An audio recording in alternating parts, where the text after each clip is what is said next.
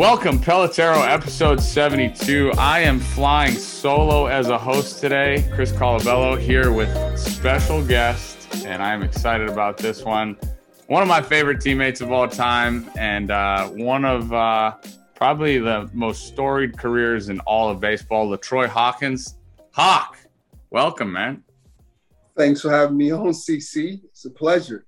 Dude, it, it is an honor to have you. I've, I'm just getting a lot of LaTroy in my life uh, these days, which is always good for me because I miss you. We had that great that run in 2015, and um, obviously both former twins too. And uh, your background much your resume is much deeper than mine, and uh, I look forward to talking about that. But I was honored to have you as a teammate, and now to be able to call you a friend as well. So uh, thanks for coming on, man. Thanks, CC. Anytime, brother.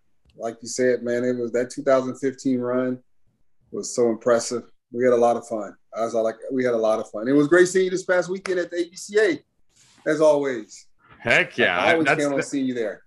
That that's going to become uh, like our our yearly meetup.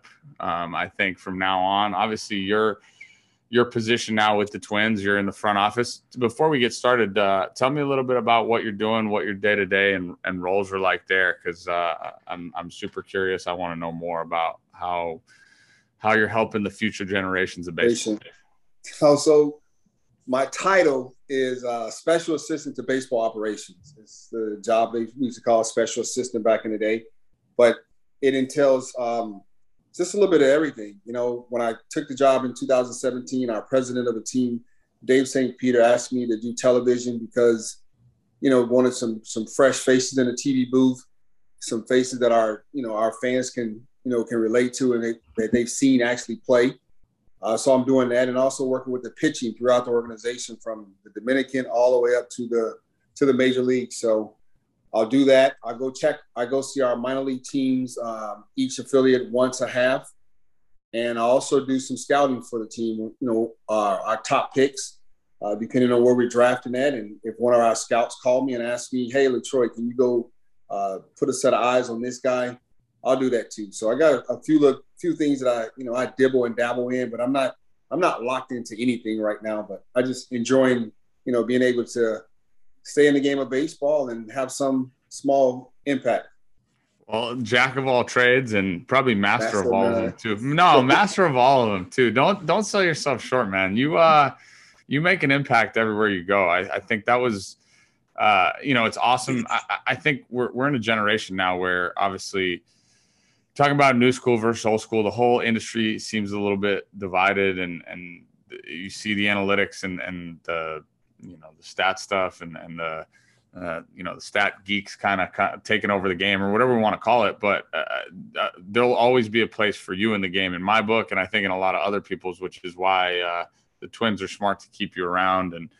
Um, really, really cool. Because I think you you can impact in so many ways. Especially, I get to tune into a broadcast every now and then and uh, and hear you on TV. And I know how good a speaker you are. So um, it's it's awesome to watch you on that side of it too. But like every time I get around you, I just think you could probably still get out on the mound and get a couple people out if you needed to. I got nothing, CC. Nothing. Nothing. That's why I walked away.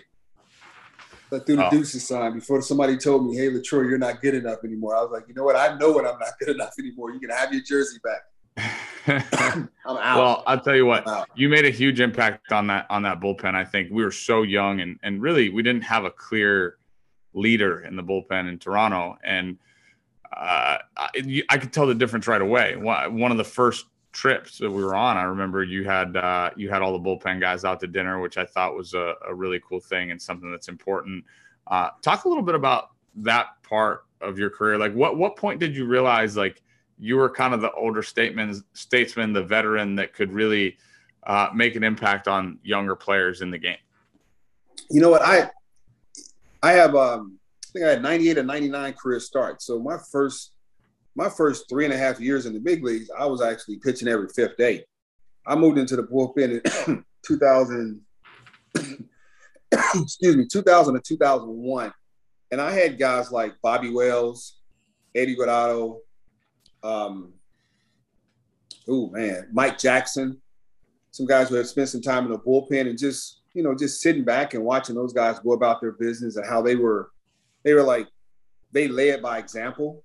And if they needed to, to uh, use their voice to lead, they would do that also. And as you know, like being, you know, being a leader the, on a baseball team is tough being a pitcher because you guys put in that real work every day, defensively and offense, offensively every single night. So, you know, when you got a couple pitchers that actually are leaders on the team, I think that shows a lot to their character because it's really hard to do when you're not out there every day. And I just, I just try to learn from all the all the, the guys that came before me, Rick Aguilera, Kevin Tapani, just watching these these older guys go about their business and and I always thought if I ever got to the point where I was able to be a leader of men, I was going to do it the right way. And and the right way for me was making sure that every guy that came in my bullpen felt comfortable, not bullied, made sure that they they understood that we were a family, not just a team. We were a family first, and then we had the team. And I wanted to make everything that they every day easier for them.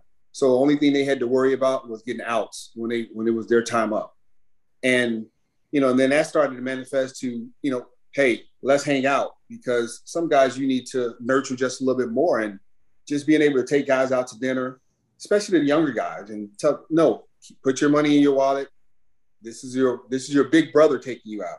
That's what it essentially is. Your big brother taking you out and showing you like this is how you do it. This is how you be. A, this is how you become a professional.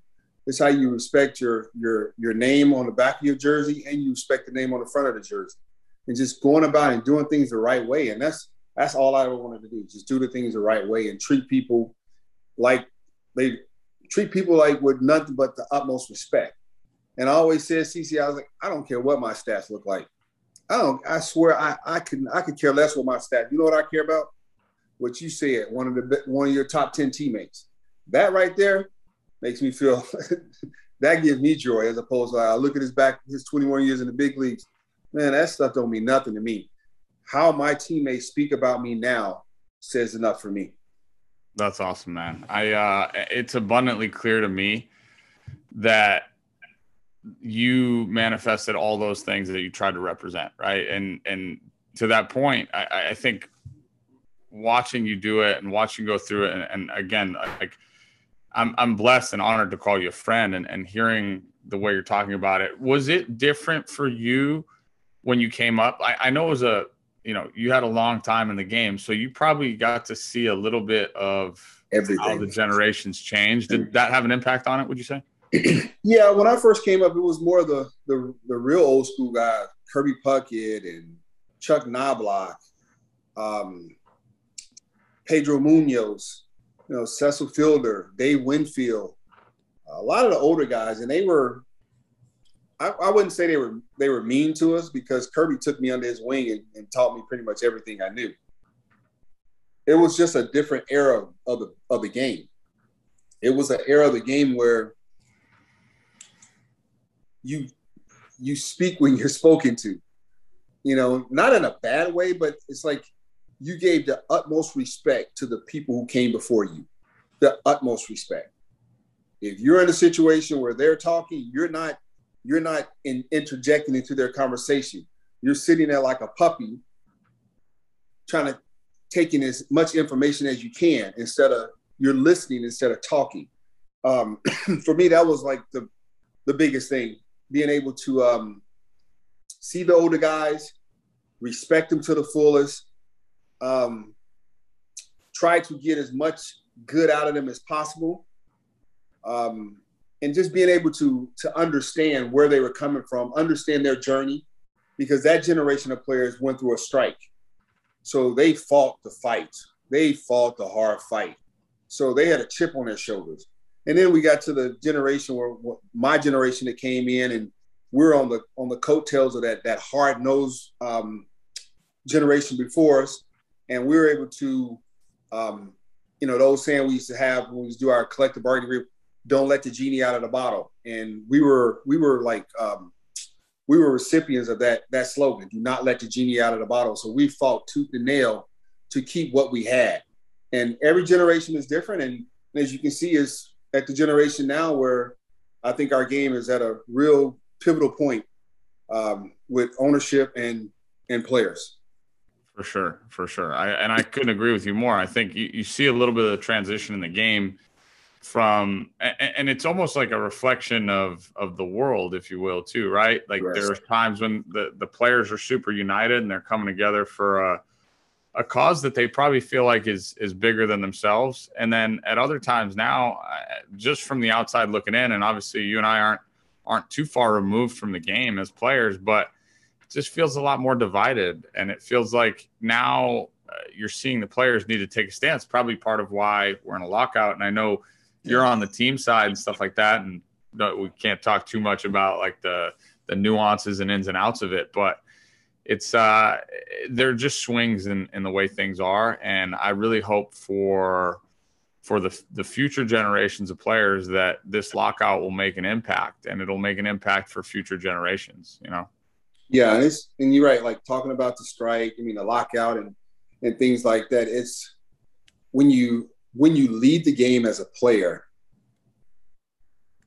you get a chance to reflect and understand both sides and if you don't try to understand both sides, I think you're stuck in you're stuck in in time, and you don't want to be stuck in time. So I got I have a real grasp of how MLB sees it, and have a real understanding of how the players see it from the union perspective.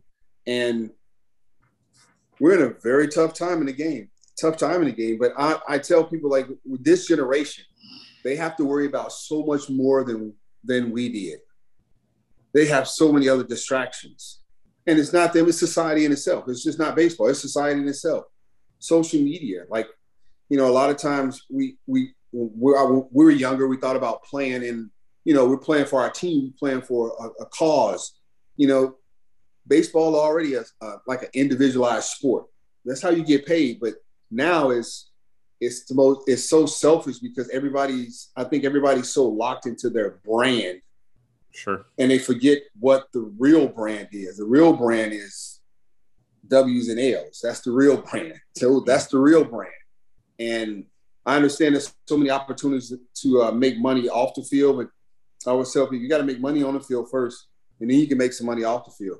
But you can't put the the, the carriage. In, no, you can't put the horse behind the carriage. They got to go. One got to go first. Uh, yeah. Just having guys stay focused, man. Just you have to stay focused on what the what the what the real cause is. That's a great point, man. And I think, uh, I, you know, I, when I was younger, it was it was hard for me to understand why or how certain players, like when I started building my first relationships with guys that were in the big leagues that had a, you know, had a little bit of a attention, I guess, or that were, were turning into stars in the game. I, I remember Carlos Pena was the, the prime example. I played with his brother. I'd spent a lot of time with their family. And I remember there were times when I, you know, you text Carlos and he, you wouldn't hear from him for three weeks or whatever. And you sit there and, and I'd be like, man, how, how do you not return a text? And then I remember after we won the division series, I looked at my phone and I had 364 text messages. Yes. Yes. And I'm sitting there thinking to myself, like, I'm like, now I get it. It makes sense. Right. And I, I just think that's a little bit of what you're, what you're alluding to is the fact that as players, I think we would all, for the most part anyway i would say we'd all love to be able to do all the things that we can and, and be able to do all the outreach and all the events but at some point uh you know you have to take care of your career because that's what that's what your brand really is is who you are as a player who you are on the field so right it, it's a really good thing and i think you know you notice as you get older and you pay more attention the more attention you get the more negative attention you're going to get no matter what too so uh, that's just a, a, thing that I try to, to point out to younger players when they're they're trying to build their own brand. In this generation, CC, they don't get a chance ever to unplug. I had a chance to play in the big leagues when there were no cell phones. We barely had video games. We had one phone in the clubhouse, and if you wanted to call out, you had to pick up the phone and go through the operator. it's unbelievable. So when we got to the ballpark, we were able to completely unplug from the outside world. Nobody gets to do that anymore. Nobody gets to do that. My wife, I was like, if you need me, call me on that that that phone in the clubhouse. And it has to be an emergency, and it has to be an emergency that I can help with, that I can help with. Now everybody got their cell phones. They, I mean, everybody's texting nonstop. I mean, you're worrying about everything before you go out on the mound or you know go play first base or DH. That's what I enjoyed about those years I played in the major leagues with no cell phone. We were able to completely unplug from the outside world until 705. That's awesome. And, and now it's that there's this almost this feeling that the world has the right to know everything that goes on in the clubhouse. It's scary, right? Like it's scary to think about that as a player now, as a young player. I can't imagine because there was this detachment. You know, there was a detachment for sure, and and that's how I grew up around the game. What happened in the clubhouse stayed in the clubhouse. Now it's like what happens in the clubhouse is everybody's business, and everybody got an answer for you. Everybody knows how to fix it, and it's like, man, everybody knew the, the, the context of the the conversation and, and the infliction and, and how it came off and and what somebody else really meant. Everybody knows everything, and they should know a god dang on thing. no, you're right on the money, and I I mean, I think this is, I know it, this is like the awesome stuff that I, I love to hear. And, uh, you know, it goes hand in hand with, you know, what, what were the keys for you? Like, when did you feel like you belonged in the big leagues? Did you, when you got there first, did you feel like you belonged there or, and how did that transition kind of happen for you? I think that transition happens different for everybody. Everybody's individual it took me about three and a half years to feel like I really belonged because I was starting and I had some success in the minor leagues. And I don't care about the minor leagues or the minor leagues. This minor leagues were easy. It was a cakewalk. I'm not bragging, and it was a cakewalk. But what I do know about the big leagues, everybody's in the big leagues. Everybody there. Everybody in the big leagues want to drive a Mercedes. They want to drive a Range Rover. They want the big house, the, you know, the mansion. They want it all. And they come in to take care. They're like the big, when you're young in the big leagues and trying to find your way, you're the little guy on the playground where the bullies take trying to take your lunch every day, and you got to fight them every day. You're the you're the, you're the guy getting picked on. Guys are setting you up, you know, just making you throw you know, breaking balls and fastball counts and sitting on them, just just all the little. They're playing chess, and you're so young. I'm playing checkers. I mean, just taking advantage of me, and it, it was a, it was it was tough. But after a while, you know, a couple years, you get a few innings under your belt. You get put in different situations. Um, you start to learn yourself better and understand what your strengths are and what your weaknesses are.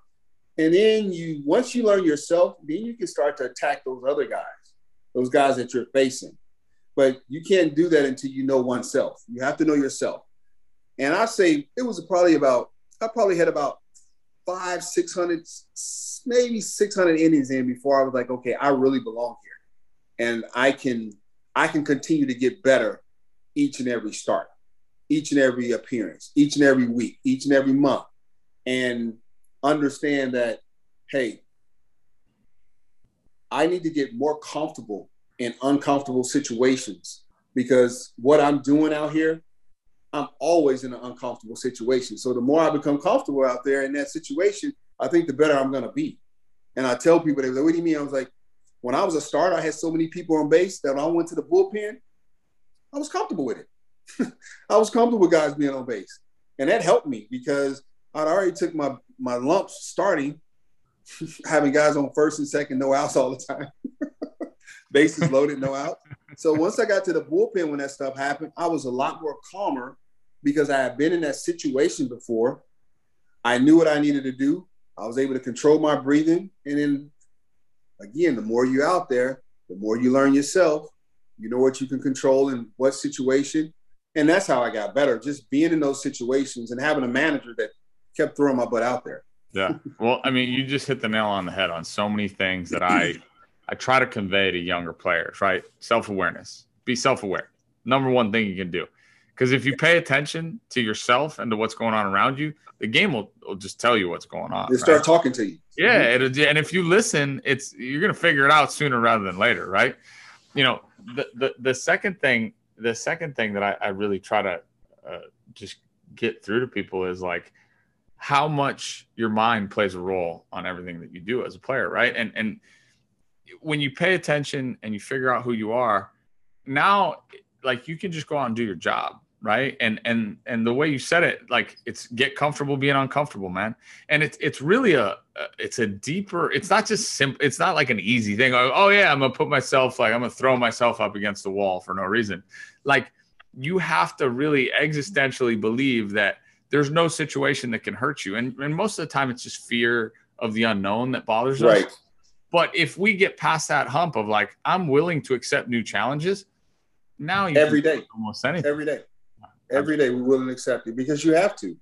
We have to accept new challenges every day. I and I and I love the way you you phrase that because it's always the fear. We're always fear. What is your biggest fear? Our biggest fear is failure. Hundred percent.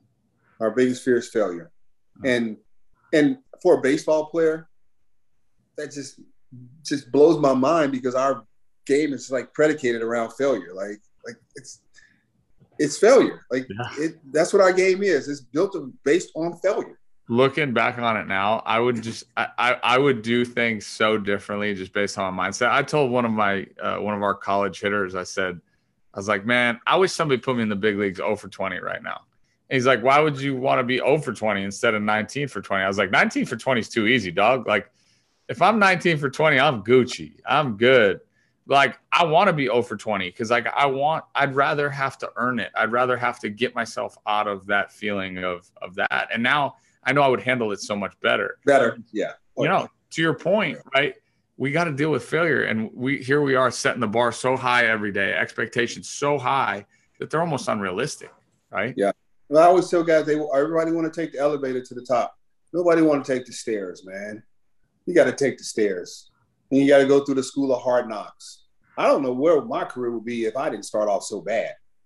I don't know if I would, I would have been able to mentally handle being successful right out of the gate.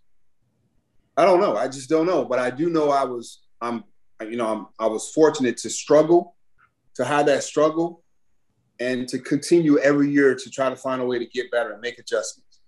Because if I'd have started off like here, I don't know where where where do I go from, if I start off up here? Where do I go from there?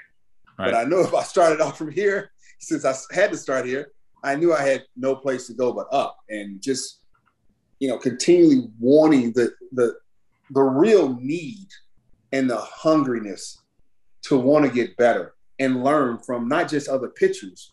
Like my best friends are fucking hitters my language. No, you can I mean, curse. It's all right. We just put a little e my next to the thing. I'll say fuck just so you don't feel bad about it. How's that? my best friends are hitters. Like I always, like I always tell the, the young pitchers now, some of the kids I mentor, I'm like, get out of your comfort zone. Get out of your comfort zone. Don't just be talking to pitchers. Yeah, absolutely. some pitchers can give you some good information, but that real insightful stuff is going to come from those guys that you're trying to get out and That's their right. thought process and what they're thinking. That's right. And what they're looking for and how they can help you. That's how your your hitters help you. They help you. Like, well, I don't, you know, I'm if I'm facing them in practice, I'm like, we're talking about practice, bro. We're trying to get better as a as a whole. If you get better as a whole, we're going to get better individually too. I know it's hard for, to to you know like even you know take that concept, but if we get better as a whole, that means we getting better as a unit. And everybody's going to have their best year. The more fun we have, the more guys are going to have the best year of their career. Nobody gets left out, and That's nobody gets left behind. That's what it felt. If you look through that, if you look through our 15 team, not to make it about that, right? And but like Ryan Goins, best year of his career. Kevin Pillar was like up and coming, growing. I had the best year of my career. Donaldson won the MVP. Bautista had as good a year. I mean, obviously he was already established as uh, one of the better power hitters. Him and Eddie, you knew what you're going to get. Mm-hmm. You look around that team, guys like Osuna and Sanchi really established themselves in the bullpen. Brett Stroh came back. Stroh came. Brett Cecil was having a lights out year that ended up getting him paid.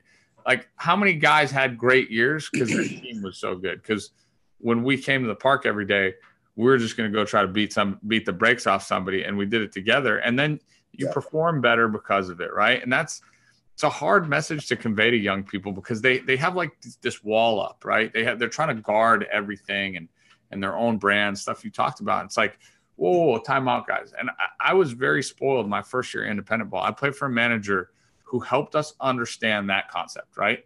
And I, the scary thing was when I got to the big leagues, I wasn't I wasn't sure if it was still the same. You know, it's a little bit different, but I saw it manifest itself again, and it was unbelievable. Like I saw the whole thing play out, and it's going to hold true in the game because the mound sixty feet six inches away and first yep. base ninety feet away. You know. Yep. It's great. It's it's awesome to hear you say, and I think just even giving it a different saying it in a different way, it's it, it's going to click with somebody, and and that's really what we're trying to do. So thank you for the the words. Um, move on to the next thing now. So you talked a little bit about going from starter to reliever, right? Mm-hmm. Did you feel like there was a big difference between being a reliever and and I, we talked about this the other day? You got your hundredth save, right, as a as a member of the Blue Jays? Is that right? Um, I don't remember, but I, I did get the um, the save against the, the Twins against all thirty teams. Against all not, 30 teams. 100. You had a save against every team in the big league. So yeah you've done both, right? You've pitched from the fifth, you've pitched the seventh, you've pitched the ninth.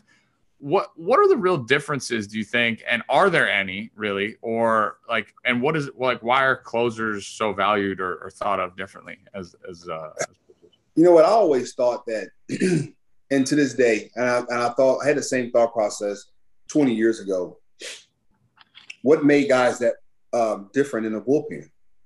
Because in my mind, even Pickler talked about it on his when he was on the main stage the other day at the ABCA. You can lose the game in the sixth inning. In the sixth inning. And I and it took me a long time to try to wrap my mind around why. If we can lose the game in the sixth inning, why would we not pitch our best pitcher in the sixth or the seventh inning? Um, I got I so, so came to the whole notion as this is the way you do it, you know, set up man in the seventh, eighth, and then you bring in your closer. But I never thought that that was really, there was really a need for one guy to be designated to do one thing. I think you put your best pitcher out there in the right situation that's going to help that team. Yeah. But so let's go into the, I think being in the ninth inning, the adrenaline that comes with that, um, I think the responsibility of everything can go wrong, everything can go right, lays heavy on a closer, on their mind. Well, in the eighth inning, you still have time. There's a lot of time in the ninth inning. If you blow the save, that's it. You're getting walked off. So I think that plays a huge, um, a huge has a huge mental effect on guys. I mean, I mean, I tell you, my issue was when I was in the ninth, I always tried to hurry up and get the game over with. And when you start to rush, what happens? You make mistakes. And I tried to rush to get the game over with. When I learned how to take my time and navigate my way through any, that's when I had my biggest success. But when you and a lot of times when you try when you rush, you make mistakes. And I and I and I always said that was like the biggest the difference for me. In the eighth inning, I, I never rushed because there was a lot of chance. There was a lot of time that wasn't the last time. That wasn't the last inning. The ninth inning was coming in, and and we had to play that inning. But for me, rushing through that ninth inning, man, just getting that one, two, three, one, two, three, and then the crowd get into it, and now you starting your adrenaline starts growing a little bit, and if you can't control that, it can get away from you. And a lot of times, you know, when I blew a save in the ninth inning, it was a lot of times I think I was rushing. I didn't like take my time. I didn't take my time. I got caught up in the moment and I let the moment control me as opposed to me controlling the moment.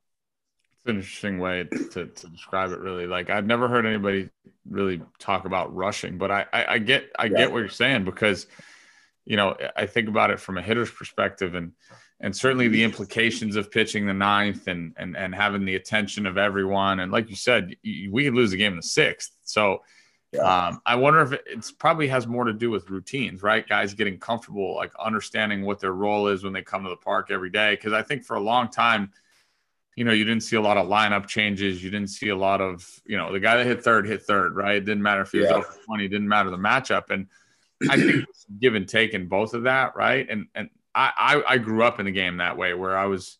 I wanted to come to the field and, and know what I was doing every day. So when I when people would move me from one spot to the next, I it's like almost like you're lost.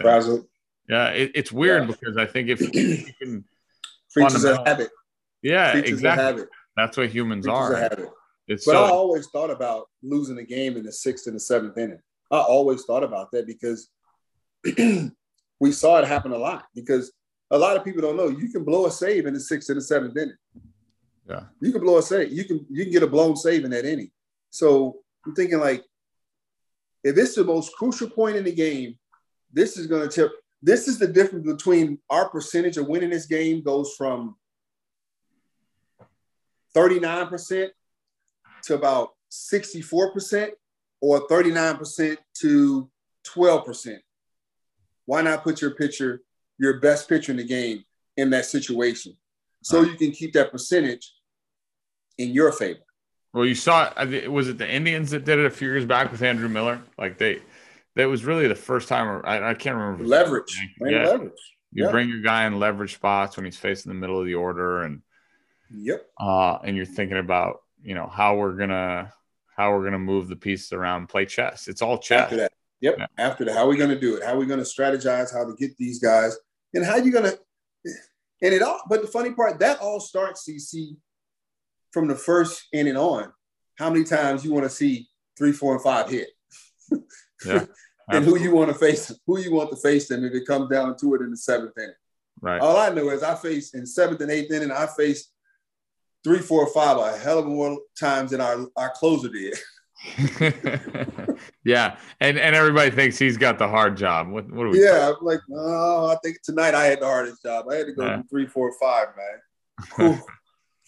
Um, tell me, tell me a little bit about some of your favorite moments. You had so many moments in your career, like right, just. I mean, I can't even imagine playing as long as you did, right? I, I, I would certainly, I would love to have. Um, obviously, our stories are a little bit different.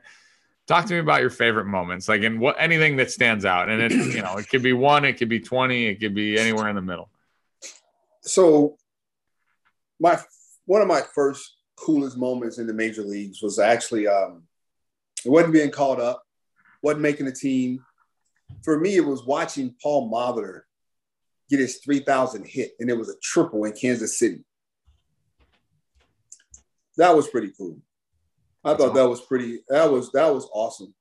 Um, fast forward from that, our first time winning the division in Minnesota with you know, the core players that all came up through the minor league system together in 2002. Um, and then we won it again in 2003.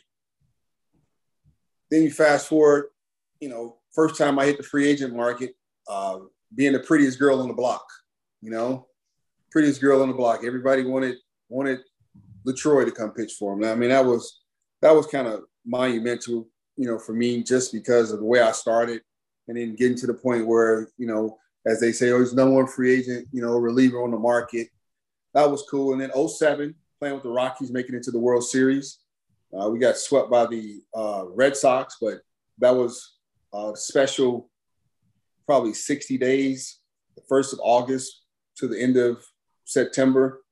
I mean, we went on a run as a team that pretty historic. We called it Rocktober.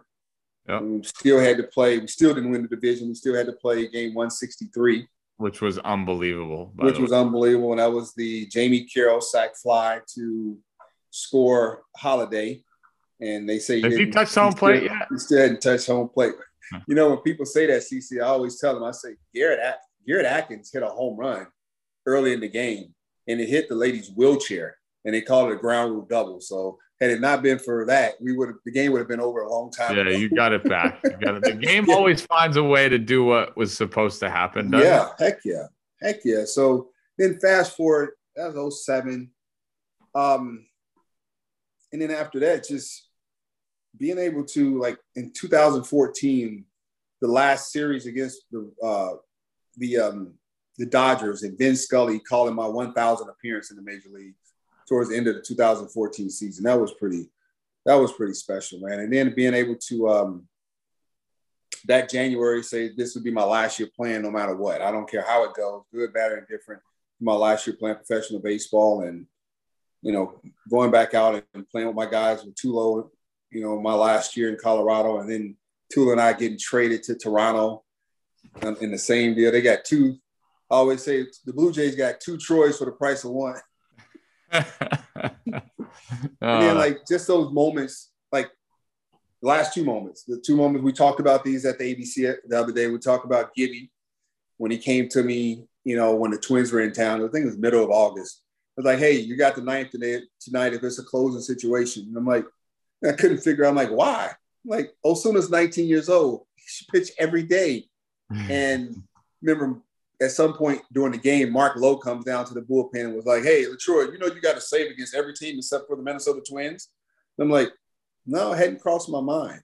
So just knowing that Gibby was aware of all that and he put me in different situations so I can, so I can, you know, have some some incredible memories. I had no clue, and the game we clinched in Baltimore, the doubleheader.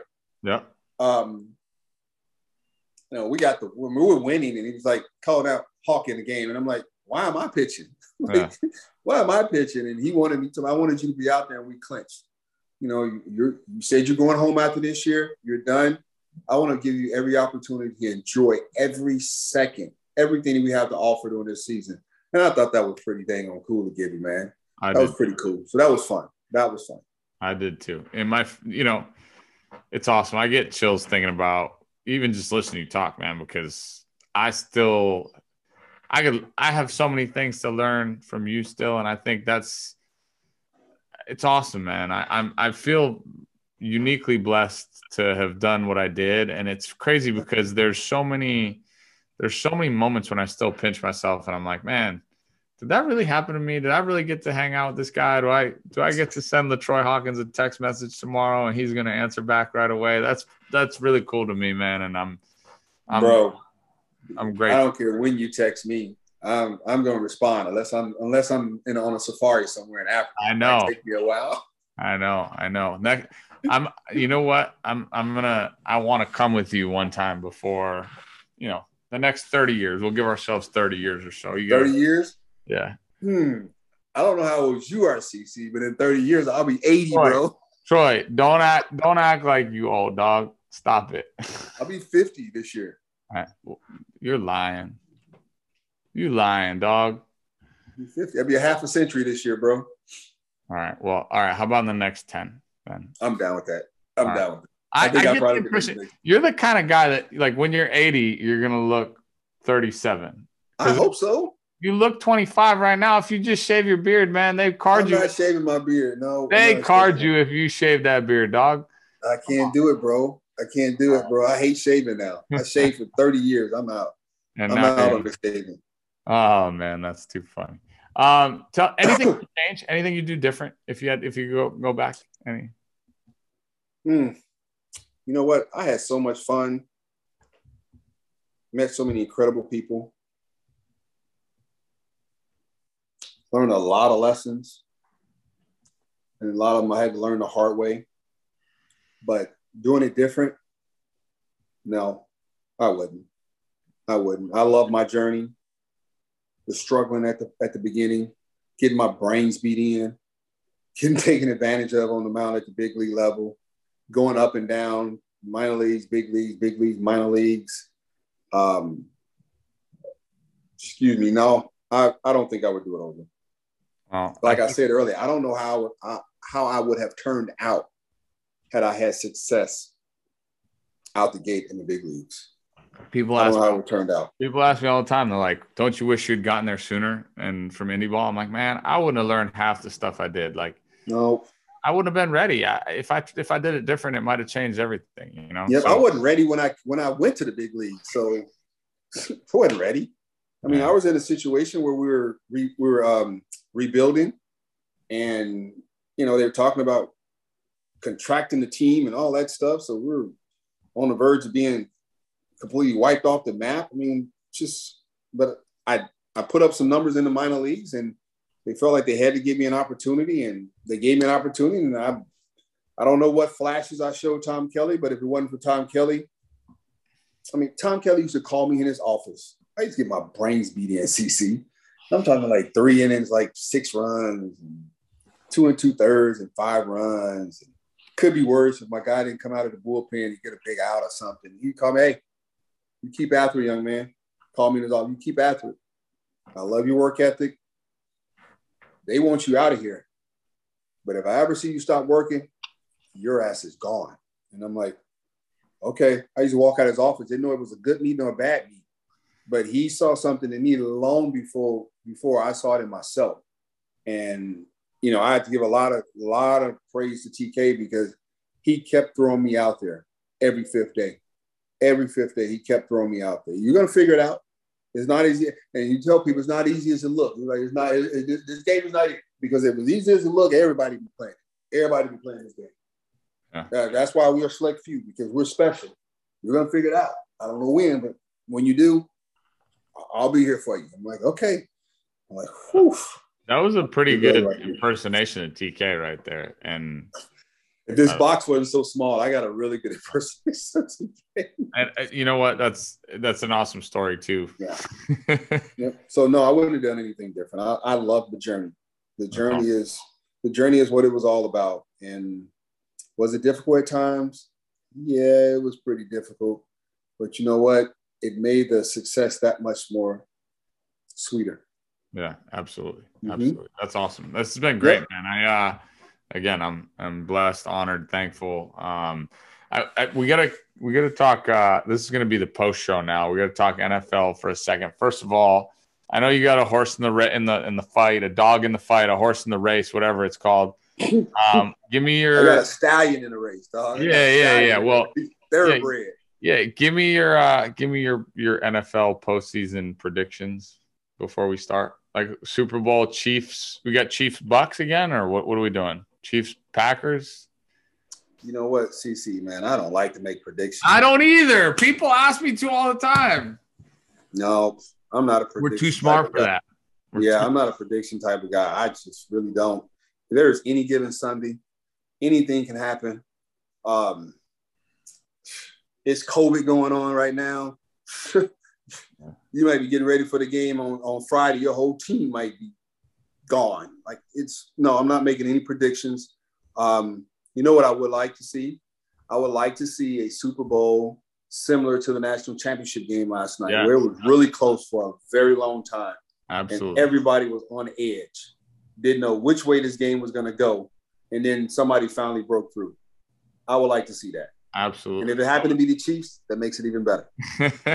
so, speaking of that, uh, producer Patrick wants to know like where did you fit in the development curve of one young Patrick Mahomes? Like where would like how much credit does LaTroy Hawkins need to take for his success?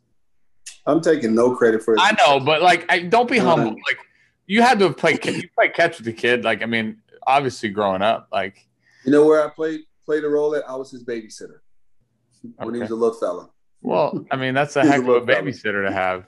That's, yeah, that's he had big league babysitters. You're right. Yeah. But you know, I just it's been CC. It's been five years now. He's been in the league five years, I think.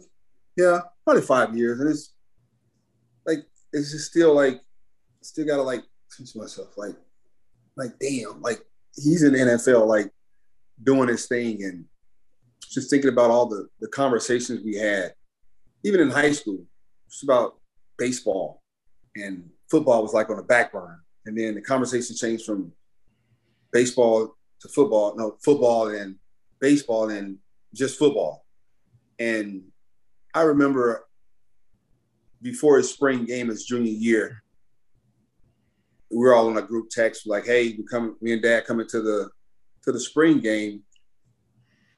If you're thinking about turning pro, we need to start looking for agents, man. And I need to know right now: you want a big agent, you want a small agent, or you want a medium agent?" And he was like, "I hadn't even thought about it. Let's uh, let's talk about it when y'all get here." So we're supposed to have the game on Saturday a windstorm's coming on Saturday, so they changed the game to Friday. So now we got to hustle up a day early and get down there. And we went. I never forget. We were sitting there talking about. It. He said, "I want a small agent, and if I have a good year, there's a good chance we're going to turn pro."